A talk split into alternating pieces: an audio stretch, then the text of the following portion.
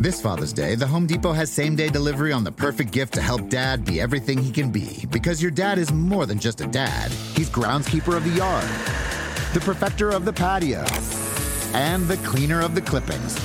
Let the Home Depot help power dad's doing with the convenience and gas like power of Milwaukee cordless outdoor tools. Plus, get up to $150 off select Milwaukee tools. For everything dad is, find the perfect gift at the Home Depot. How doers get more done. Order select and stock items by 4 p.m., subject to availability.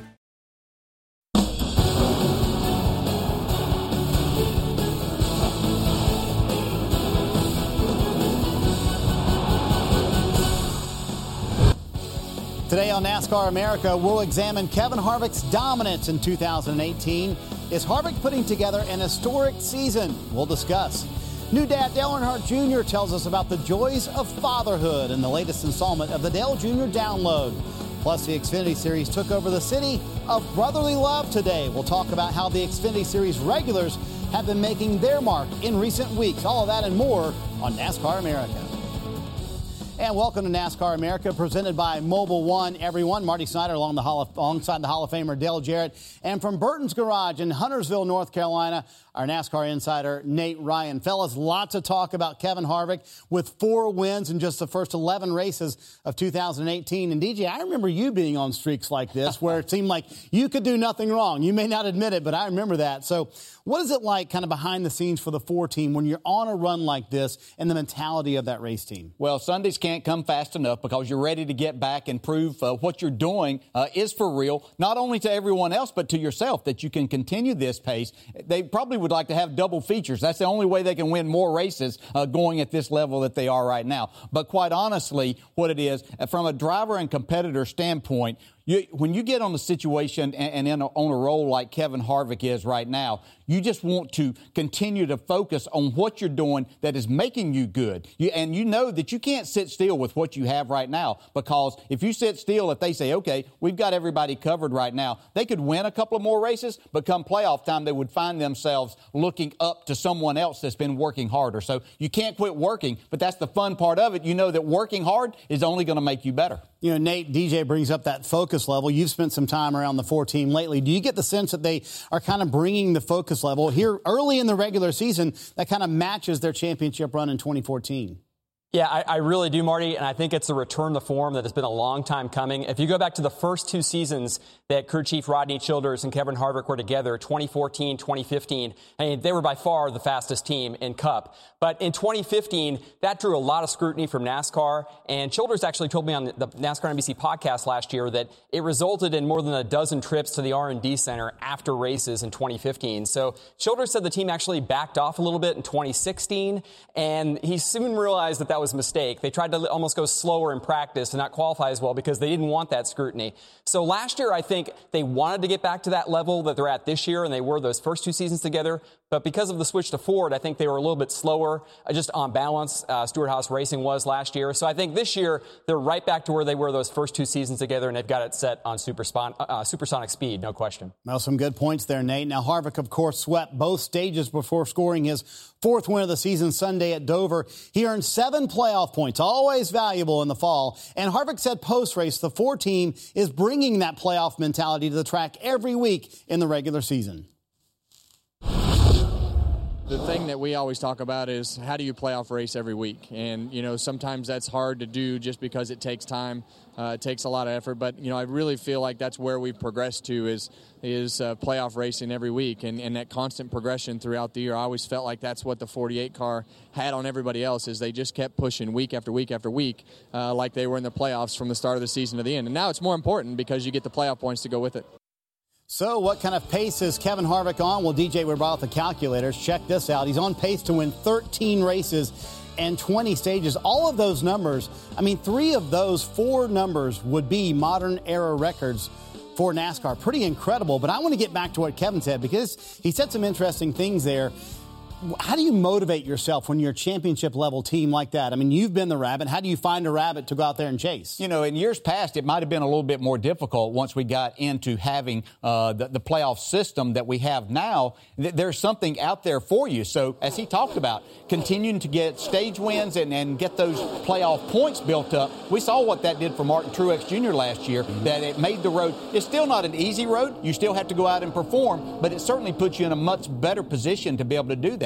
So they have that out there for them to look at each and every week. The other thing that you try to do is improve at places you're not as good historically. So you try to do that. If you can become better there, you know that you're only going to continue to get better at the places that you're already good at, which are most places for Kevin Harvick. But there's just so many things to look at. Those numbers that we saw there, and you talked about uh, from a historical side of it, just how great that would be. But I think this year, because of a number of things, the Chevrolet car not performing as well, we've got a lot of young drivers in seats that normally were taken up by veterans winning a lot of races. Those are very reachable numbers for Kevin Hart, at least double digit wins and continue to get stage wins. So uh, there's a lot of things there that are more in reach this year. His teammates and Kyle Busch are probably his biggest threats mm-hmm. besides themselves getting a little too complacent, and I don't see that happening. Well, on the playoff point note that DJ brought up and, and Harvick brought up as well, did they kind of take a page from the playbook from Martin Truex Jr. last year, saying, hey, we saw how key that was for the 78 last year. We need to do that in 2018? Yeah, I think absolutely that they have, Marty, and I think it's telling that Kevin Harvick mentioned playoff points a few times during that victory lane interview. I think, like, no question, teams have realized the importance of playoff points after they saw what Martin Truex Jr. did last year and that he essentially guaranteed himself a path to the championship round uh, before the regular season ever ended. And I think that if you look at Kevin Harvick and really Kyle Busch is in that um, same strata as well, where he's got 17 playoff points. I think both of those teams are cognizant of the way Truex got to the title round last year. And there's no question in my mind that there is a different strategy with stage racing and playoff points in year two with a lot of these teams. And I think they've looked at what Truex did last year. I think Kevin Harvick is making his way toward becoming almost a cinch for the championship round if he can stay on this pace for the next 15 races. We're, we're 11 races in. We're talking about him being a cinch for the playoff round yeah. in Miami already. This is crazy. But, you know, DJ, yesterday you said really no flaw in their game right now for the mm-hmm. four team. I love what you said a second ago that, you know, you look at tracks like Martinsville, never been a great Kevin Harvick racetrack. Richmond, Never been a good Kevin Harvick racetrack at all. They finished fifth at both of those places. How key is that for a team trying to build a championship resume? Yeah, that's what championships are really all about. In, in 1999, I was having a conversation with Dale Earnhardt, and, and we were talking about races, and he said, I'm going to tell you, and this was getting towards the end of the year when it looked like we were going to win the championship. He said, and we were, uh, were going back to some races that we had that weren't good races, but we made something out of them. The Coke 600, we were a lap down at one time and, and came back and finished fifth in that race. So you talk about Harvick at racetracks that he generally hasn't been good at, now getting top five finishes. He's going to remember that as much as he's going to remember the wins. And that's what Earnhardt was telling me. He said, You probably won't remember where you win in your championship year. It's the races that you performed and came back from uh, something that could have been devastating to you. So as Harvick and his team realize, this is really showing them how good they really are right now. And we've known that Kevin Harvick is a great talent, but when he starts performing well at racetracks right. that he hasn't over the years, that just shows you how good they really are. And of note that Richmond fifth place, Richmond obviously in the playoffs this year, sure. so that's going to be key yeah. for them. The other thing you said that I found interesting is you said who's really going to knock them off right now. Yeah. And, and it may just be his teammates and Kyle Busch. Do you think that's the case? That's the case right now. Obviously, the, the Chevrolets, Jimmie Johnson and Chase Elliott and, and others are, are going to get better as this goes on. Uh, I, I, certainly expect Denny Hamlin to start performing better. Uh, and certainly Truex is going to be in there. They're, they're going to get their uh, cars back to a more competitive state. Not they right. haven't been, but they've had some issues along the way. So you look at Kyle Busch. He's the one that can win as many races as what Harvick does. But you know, Clint Bowyer is on a great pace right now. I mean, he's putting himself in a position to win, so uh, he's probably the, the threat from there, along with Kurt Busch starting to get more top fives. When you get top fives and running in the top five, then you find yourself finding victory lane. So that's why if you're Kevin Harvick and Rodney Childers, you're thinking playoff points every week, right? You want to you want to build those up every week. Can't stop. And that's sort of what you're chasing more than anything else. More than other people, you're chasing those points. You've got to have a big playbook, just like in the NFL. You might win the first 10 or 12 games, but that doesn't assure you that you're going to go to the Super Bowl and everything's going to go great because defenses start figuring out what you do. Other teams will figure out more things. They're working hard, and that's going to continue. So you have to stay on top of your game. Well, Kevin Harvick has certainly made headlines on the racetrack, but yesterday, off the racetrack news was made as well as Reuters reported that the France family is exploring the possible sale of the majority stake in NASCAR. For more on that, Nate, we'll turn to you. I know you've been busy on the phones day and night. What do you have on the story so far?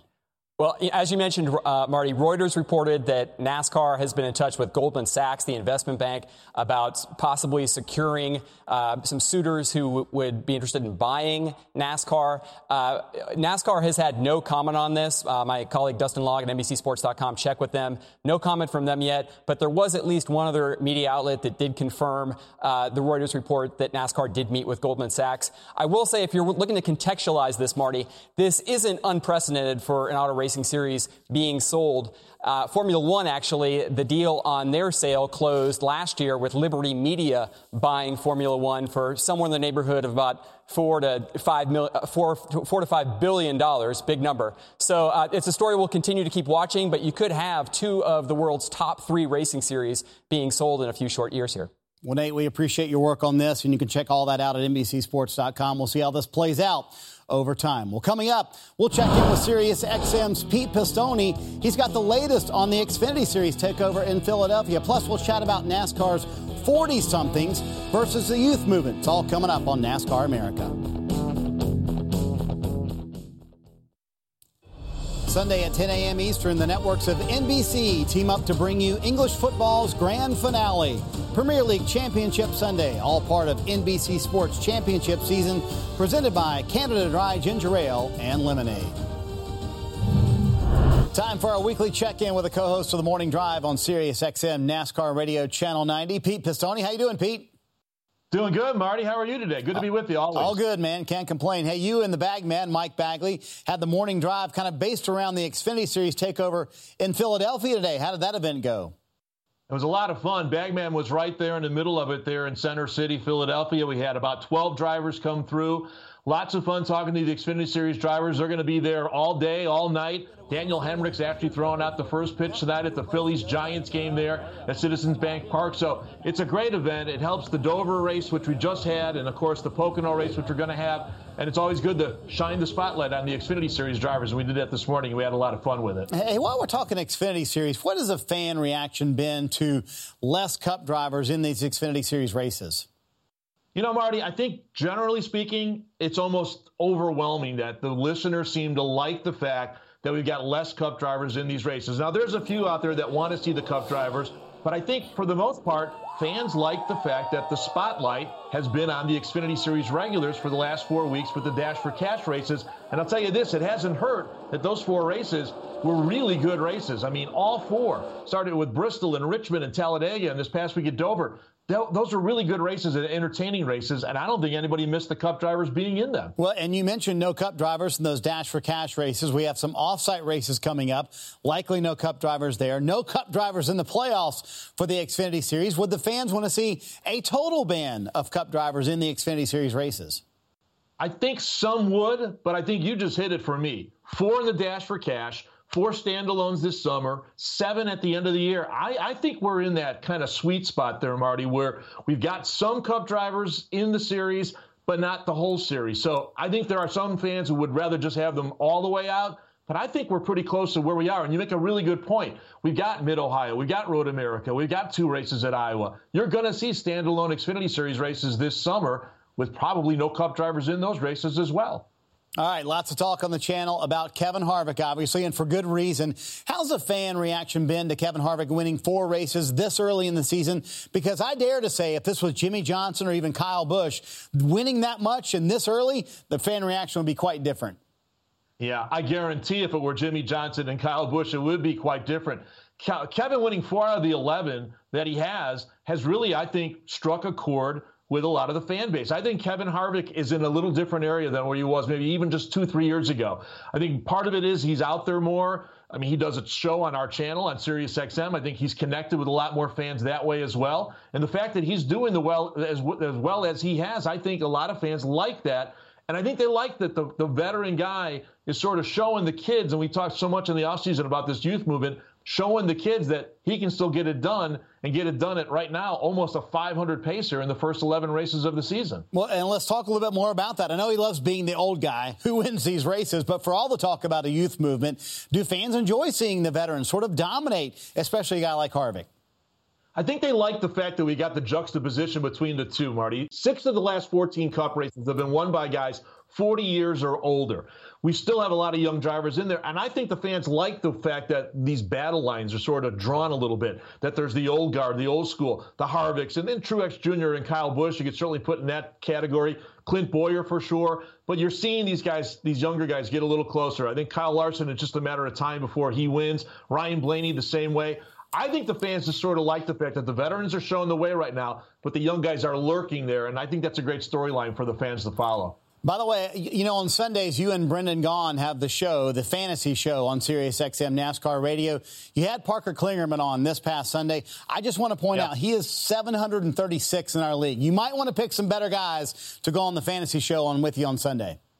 Well, I, I mean, no offense to Parker, but I kind of had a dartboard and, a, and a, an arrow, and I would have had better picks than he did this past week. You're right about that. Sorry, Parker.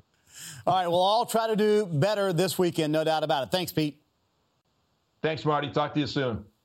We're all going to do better without a dartboard, though, DJ. We're going to do a little bit more calculated guesses than that. Hey, a very special edition of the Dale Jr. Download coming up. The proud papa talks about his baby daughter, Isla, and how his life has changed forever.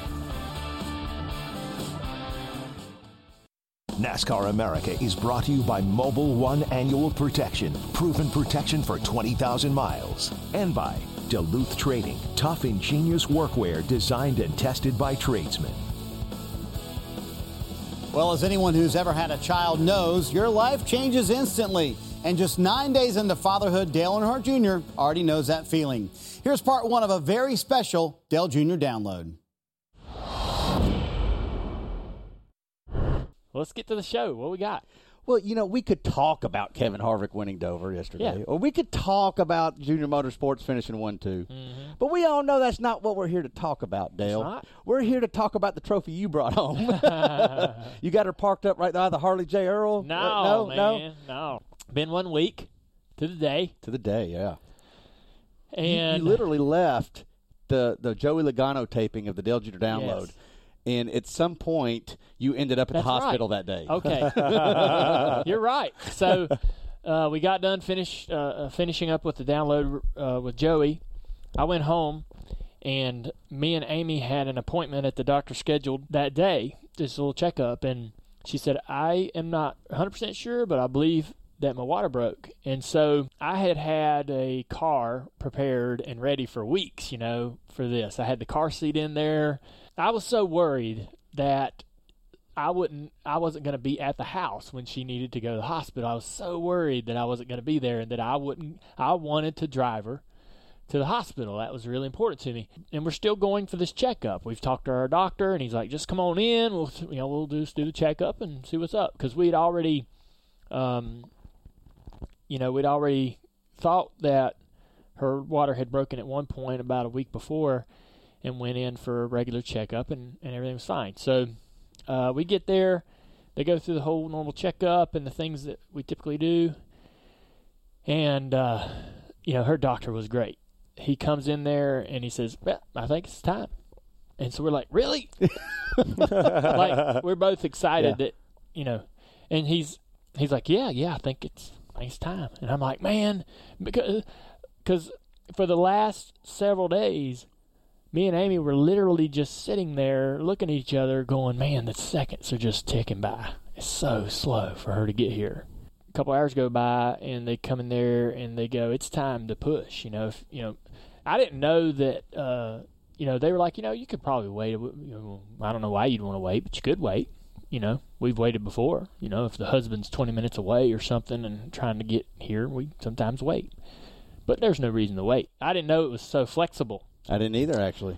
yeah. when it's time, it's time. Right. Wow. And so they're like, but if you're ready to have a baby, we can have it. Let's have it. So me and Amy were like, let's go. So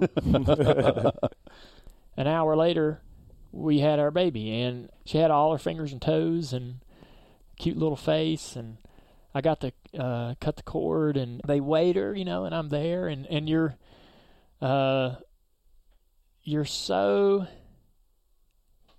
it's like you're there's your baby, you know, yeah. sitting right there on this little table getting weighed, and you just can't wait to get her in your arms, and you're like, I can't believe this person. It's a person, you know. All these things are just coming into your head and and rushing into your heart, and I was so proud of Amy. Amy was, Amy was awesome, and she worked, you know, she worked really really hard.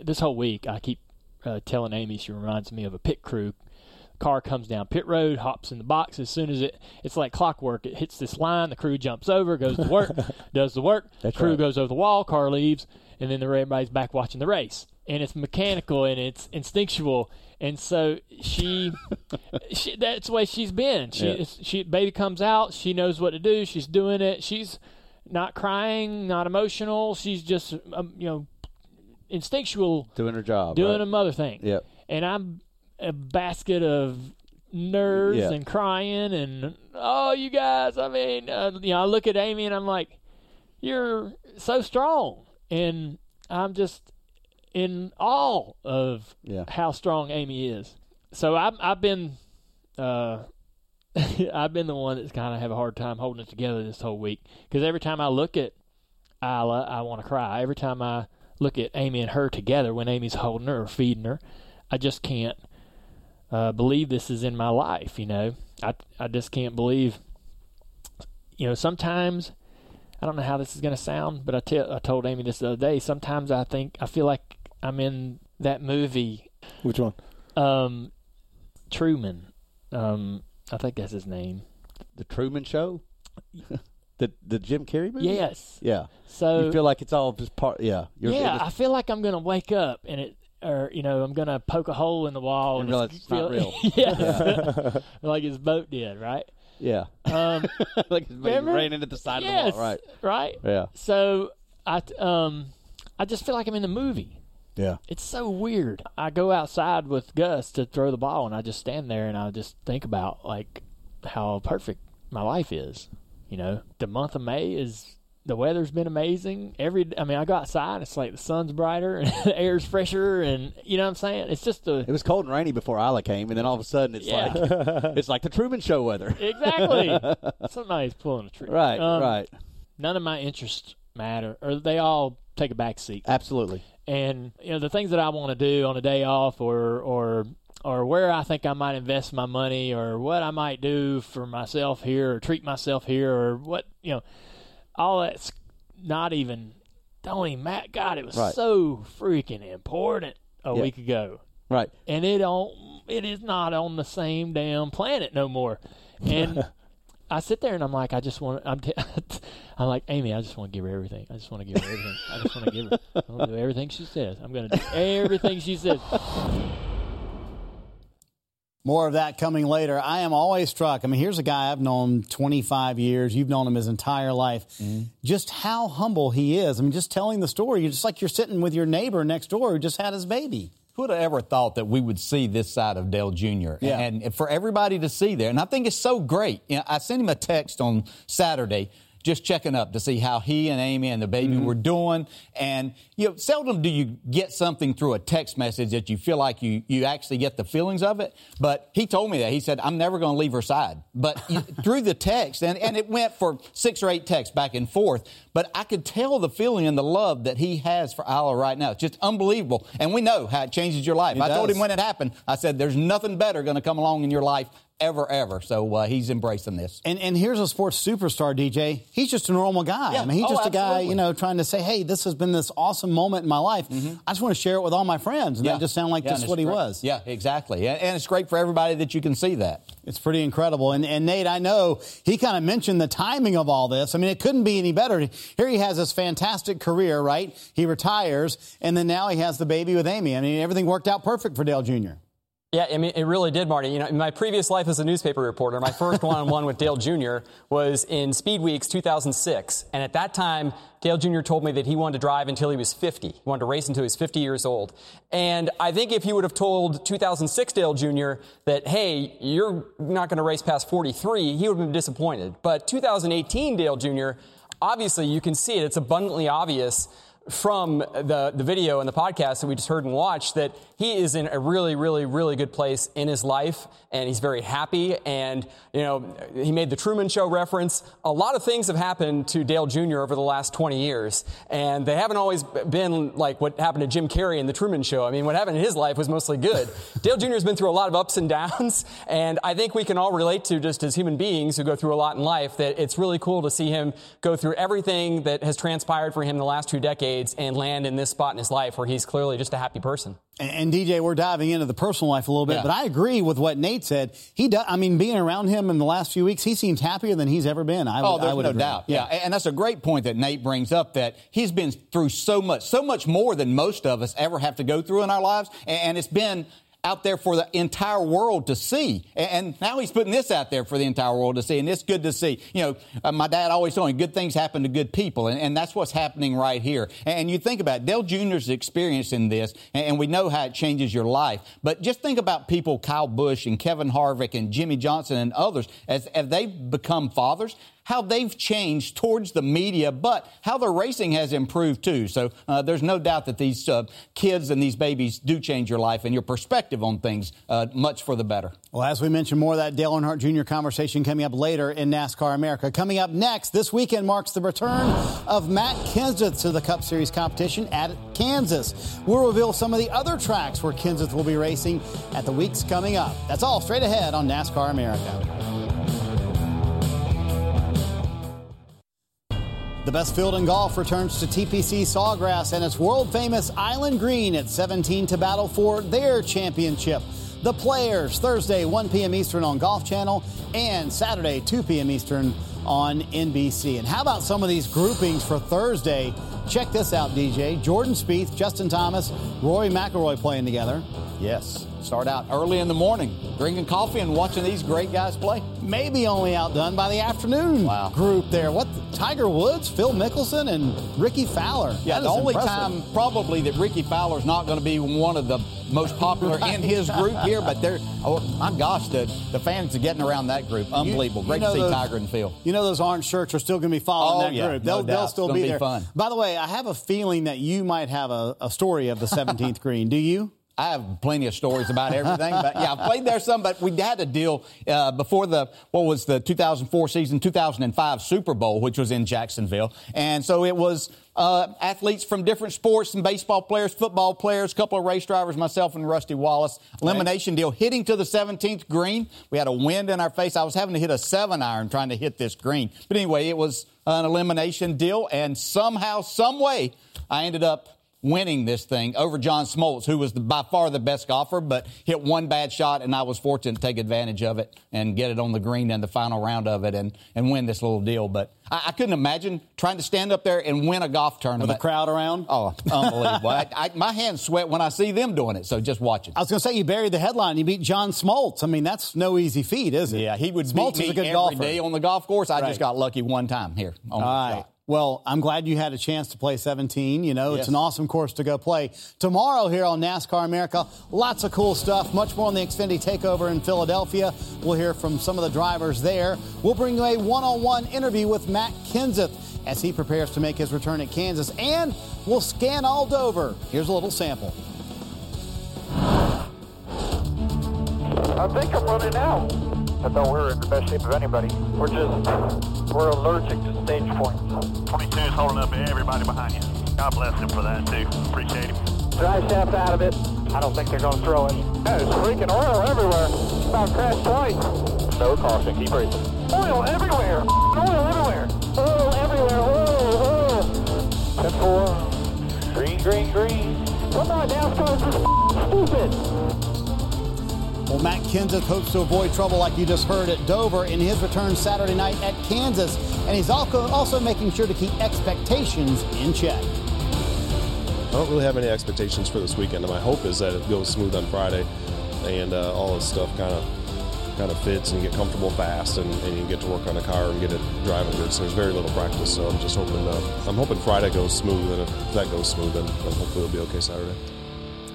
Well, it's official here. Kenseth is back. Nate, we'll start with you. You actually spent some time with Matt today. Did you get a sense from, from him overall about his feeling about getting back behind the wheel? Well, I think you heard a little bit of it right there, Marty. He is cautiously optimistic about how this weekend will go, but he's not setting any sort of definitive goals on where he wants to finish. He told me that I could finish fifth, I could finish 25th. He's more concerned about just having things go right, and especially on Friday. You know, the race is the race, but he's worried about Friday, you know, making sure that he works well with crew chief Matt Puccia, who he's worked with once before in the Xfinity Series, but not at the cup level, getting to know his guys, making sure his steering wheel is right, making sure his dashboard is in the right place. He's just worried about working out any potential kinks on Friday. But I think once he did that, you know, he joked with me that there's no rust. I'm sure DJ could speak to this. He said once he makes a couple of laps, it'll be just like riding a bike and he'll be comfortable again behind the wheel.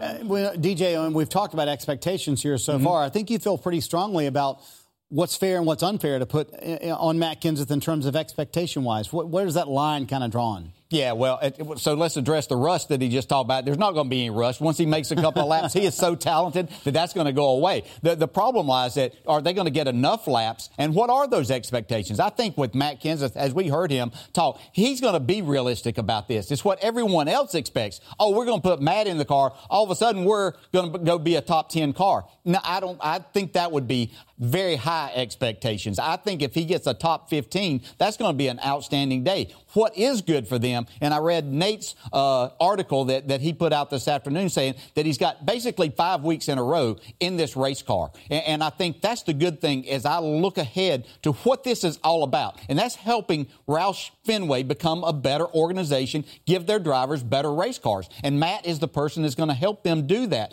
If he can give them good information from Kansas and then the All Star race, they can have new cars built by Pocono and certainly by Michigan hmm. uh, with information he may give them if that's the direction, if they need to go that far. So what he's going to help them do is to become better quicker than, than what they can get from their young drivers. So uh, let's not worry as much uh, about the finish and what all of that what all that happens uh, on Saturday night uh, at Kansas. Let's think more about the information they're going to get from Matt and how they move forward from there, and how they build on that information yes. and make things better. Yes. Well, so Nate, uh, DJ touched on the article on NBCSports.com. You've kind of narrowed in on that schedule. What does the schedule look like? Yeah, the next five race weekends in a row, Marty, which would be uh, this weekend, obviously Kansas, then All Star Race, Coca Cola 600 at Charlotte, and then Pocono Raceway, Michigan International Speedway. He'll do all of those races, and then we'll have the off week. And then after that, NASCAR will go to Sonoma. And from what I understand, that will be a Trevor Bayne race again. That is an Advocare sponsored race. I checked with some people at Roush Fenway Racing today, and it's expected that Trevor Bayne will be in the number six car for the Advocare races. So Matt Kenseth in for the next five race weekends in number six, and I think you'll see Trevor Bayne at Sonoma. You mentioned how critical those five races in a row are, DJ, but you said they can turn around information and even get a brand new car ready for Pocono. But how quickly does Matt have to kind of dissect what's going on and be able to provide that information Saturday night to say, hey, here's the direction we should go? Well, it's asking a lot because he's going to, you know, just getting back into the competition and everything of it and, and getting your feel for what's going on with the cars this year because they're going to be different than what he drove last year. So that, that could take a little bit of time in knowing, you know, but Matt's going to be, he's so good at understanding, okay, this is an area where we really need to work on the chassis a little bit and maybe make some changes there and, and do what we can uh, aero wise because, you know, they're in such a, a, box there. But the good thing on his side is there are Fords performing at a very, very high level. So it is uh, something that's attainable uh, if they can, he can get them headed in the right direction. All right, let's talk about the tough spot here in the Trevor Bayne side of this whole thing, DJ. Is there a best way for Matt to kind of handle this? Because it's a difficult position. He's kind of taking races from Trevor, mm-hmm. but he's also trying to help the organization be better. How does he balance that? Well, but Matt is a good person. He understands that that. And, and, you know, he knows what, what it's like to, to be in that type of situation or understands what Trevor may be. Feeling. He reached out, they've talked. So those are all good things that you would expect from Matt Kenseth to do that. And, and he's not coming back here to, to try to put Trevor out of anything. This is to make the organization better. And I think Trevor being on hand, a lot of these things are just going to be better. It, just keeping that line of communication open and, and understanding whose role it is and, and what he's there for. And, and I think they have put that beside them that this is to make the organization better. You know, this was a place that Trevor Bayne and Ricky Stenhouse Jr. got opportunities because Matt Kenseth and Carl Edwards and others left because it was on a downhill slide mm-hmm. and it just hasn't recovered. So to ask these young drivers to bring it back up, you know, that's a, a tall order for them. So getting some very veteran help here, uh, I think is probably welcome. After you get over the initial shock, if you're Trevor sure. Bayne, that hey, I'm getting kicked out of the car, this is something that's going to be beneficial to him in the long run. Nate, you mentioned in your article that conversation between the two of them. Did you get a sense today of how that conversation went? Yeah, you know, Marty, as DJ alluded to, it, it seems like it went pretty well from, from Matt's perspective. And they, they talked for the first time this past week for about 30 minutes to an hour. And then they met in person today for the first time because Trevor Bayne lives in Knoxville, Tennessee, commutes to uh, North Carolina for the, the weekly debrief. So he also, uh, Matt Kenseth is expecting that Trevor Bayne will be in Kansas this weekend. So I would say that's a pretty good sign that these guys have worked things out if Trevor Bayne is willing to go to a racetrack and watch somebody else drive his car this weekend. And that's another good nugget in your article. And what does that say, real quick, to you about Trevor Bayne's character, DJ? That, hey, he didn't have to be in Kansas, but he's going to show up and be there to support his race team. Yeah, and, that's the best thing for him is to show that. You know, it, does no one, especially uh, Trevor Bayne, any good to distance himself from them because he still has a stake in this that he's going to get better race cars because Matt is willing to come in and help uh, and they're going to get, help get this turned around. So this still gives him an opportunity. They make these race cars better. He's an outstanding driver that he can get in there and go do what he is trying to do and that's get in the top five and have a chance to win races. One of Matt Kenseth's good friends, Kyle Petty. And here's what Matt tweeted in advance of the Kyle Petty charity ride his full support for the ride, which kicked off this past Saturday. Good luck to everyone going on the Kyle Petty charity ride, and always great raising money for Victory Junction. So let's check in on the ride, see where it is today. And they have kicked it off in uh, Pennsylvania actually further north than that, didn't they, DJ? In Maine. Now they've gone south from there. So the cool things that they have done so far is they visited Pocono, they visited New Hampshire. They got a big donation of $77,000 from the Manheim Auto Auction folks. And there they are on the road right there. But the coolest thing, maybe, that they did was they went to see Mario Andretti after the $77,000 check they got. So Mario Andretti not only let them kind of hang out, he let them in their house. Everybody on the ride, not not in the garage, not in the museum at his house. That's Mario's house, DJ. He let Rutledge in there, so that I really know, tells well, yeah, you. That tells you a lot about but that. But that's right? Mario Andretti. uh, yeah, it's just so great. Yeah, this is the entire thing is fantastic. What Kyle has done over the years in this, uh, the opportunity to, to raise more money for Victory Junction Game Camp, just everything going on. But for Mario Andretti, this doesn't surprise me about Mario Andretti. I'll tell you, one of the classiest people I've ever known in my entire life. Uh, he, he, could win in anything that he got in. He probably has the best racing name of anybody that I've right, ever heard. Right. He's outstanding. And he's always been uh, such a friend to so many drivers. I know other drivers, including myself, as I won my championship in 99. I, I, opened a piece of mail that was a handwritten letter from Mario Andretti congratulating me. And I know that there's other drivers that have gotten calls, texts, and letters uh, also. So uh, just an incredible person that he is. And, and, once again, just showing what a good person he really is. Well, if you want to learn more about the Kyle Petty Charity Ride, check out KylePettyCharityRide.com. Coming up on NASCAR America, more of Dale Earnhardt Jr. talking about how his life has changed with the birth of his daughter. That's next.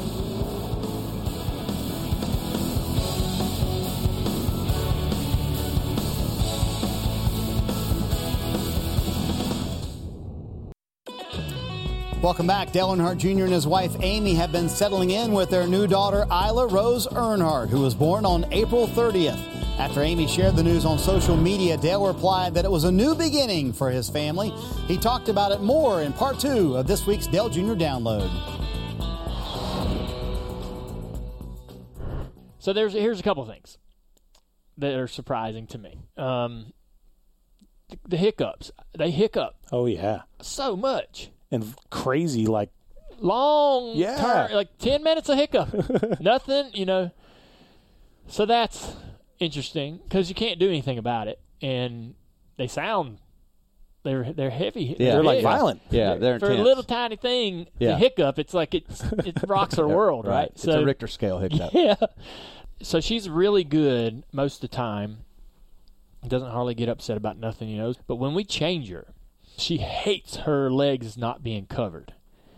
And so when her legs are out, she's screaming. It's almost like a switch. You know, you can cover the legs. She's fine. Open the, le- you know, pull her legs out. She doesn't like it. The cold, just that little bit, little bit temperature change, she's going to start crying.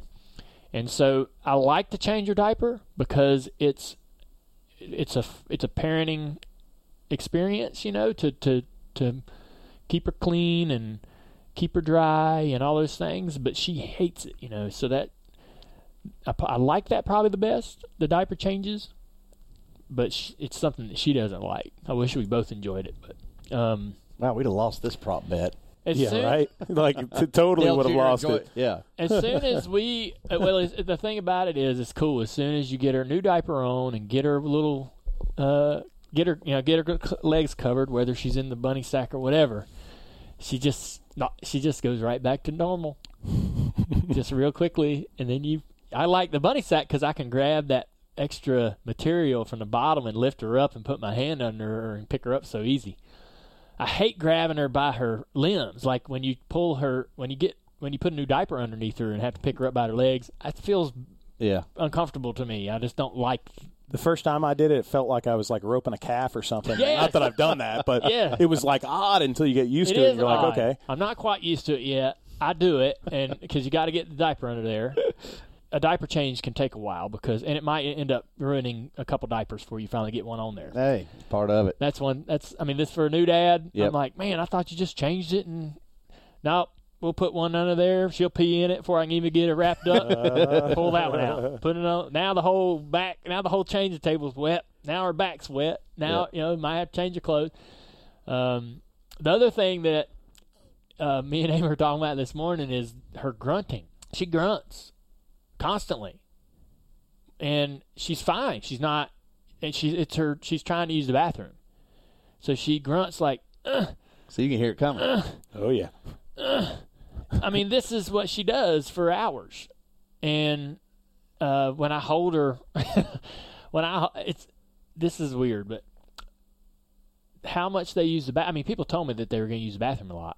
Yeah. but they, for them, using the bathroom is Yeah, breathing. an interesting experience, Yeah. and they smile when they use the bathroom. Oh, they feel great. Oh yeah, we catch her. So I didn't know how long it was going to take us to see her smile. I couldn't wait to see her smile, and she smiles all the time when she's using their using the bathroom.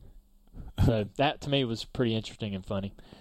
Um, it's trying to catch one of them on the phone is kind of hard to do, but she'll just smirk. She smirks the Earnhardt smirk some, where she Oh, does really? one side. I'm Yeah, sure all babies do the one sided smirk, but I, I, I like to tell Amy that's the Earnhardt in her coming out because that's how Daddy always smiles, and Jeffrey and Carrie and me and Amy sit there and hold, you know, look at her, and we're going. Amy's like, man, I, I can't wait till, uh, you know, she's she's old enough to to talk to us, and and we communicate with her, and um, all those things. So so much to look forward to. I can't wait till she gives me little kisses on the cheek and calls me daddy and all those things. Um, I definitely do not want to rush it. It'll get here when it gets here. I know you know all about this. Uh, both of you really as fathers. Um, I don't know, just hard to hard to comprehend. You know, just how how good this past week's been. From the category of things you never thought you'd hear Dale Earnhardt Jr. say or hear on NASCAR America, DJ. Some, some insight there. We've from, covered it today. There's we, no doubt about we it. We have. You know, hey, when you have a baby, you're up awfully early. So Dale Earnhardt Jr. proved that this morning. Now, the tweet looks like it's innocent enough. He's actually supporting Jack Roush in his candidacy for the Hall of Fame. But check out the time of the tweet, DJ. 3.16 a.m. Three six. Yes, that's what dads do now. Yeah, but now let's let's make this clear. He was up with a bottle at 3:16. It's not the first time he's been up at 3:16 a.m. with a bottle, just a different type. I think the bottle has changed for Dale Jr., and life has certainly changed for him as well. Well, straight ahead, we'll check out some of the highlights of today's Xfinity Series takeover in Philadelphia. Plus, our panel weighs in on how the Xfinity Series regulars have been making their mark on the 2018 season. It's next on NASCAR America.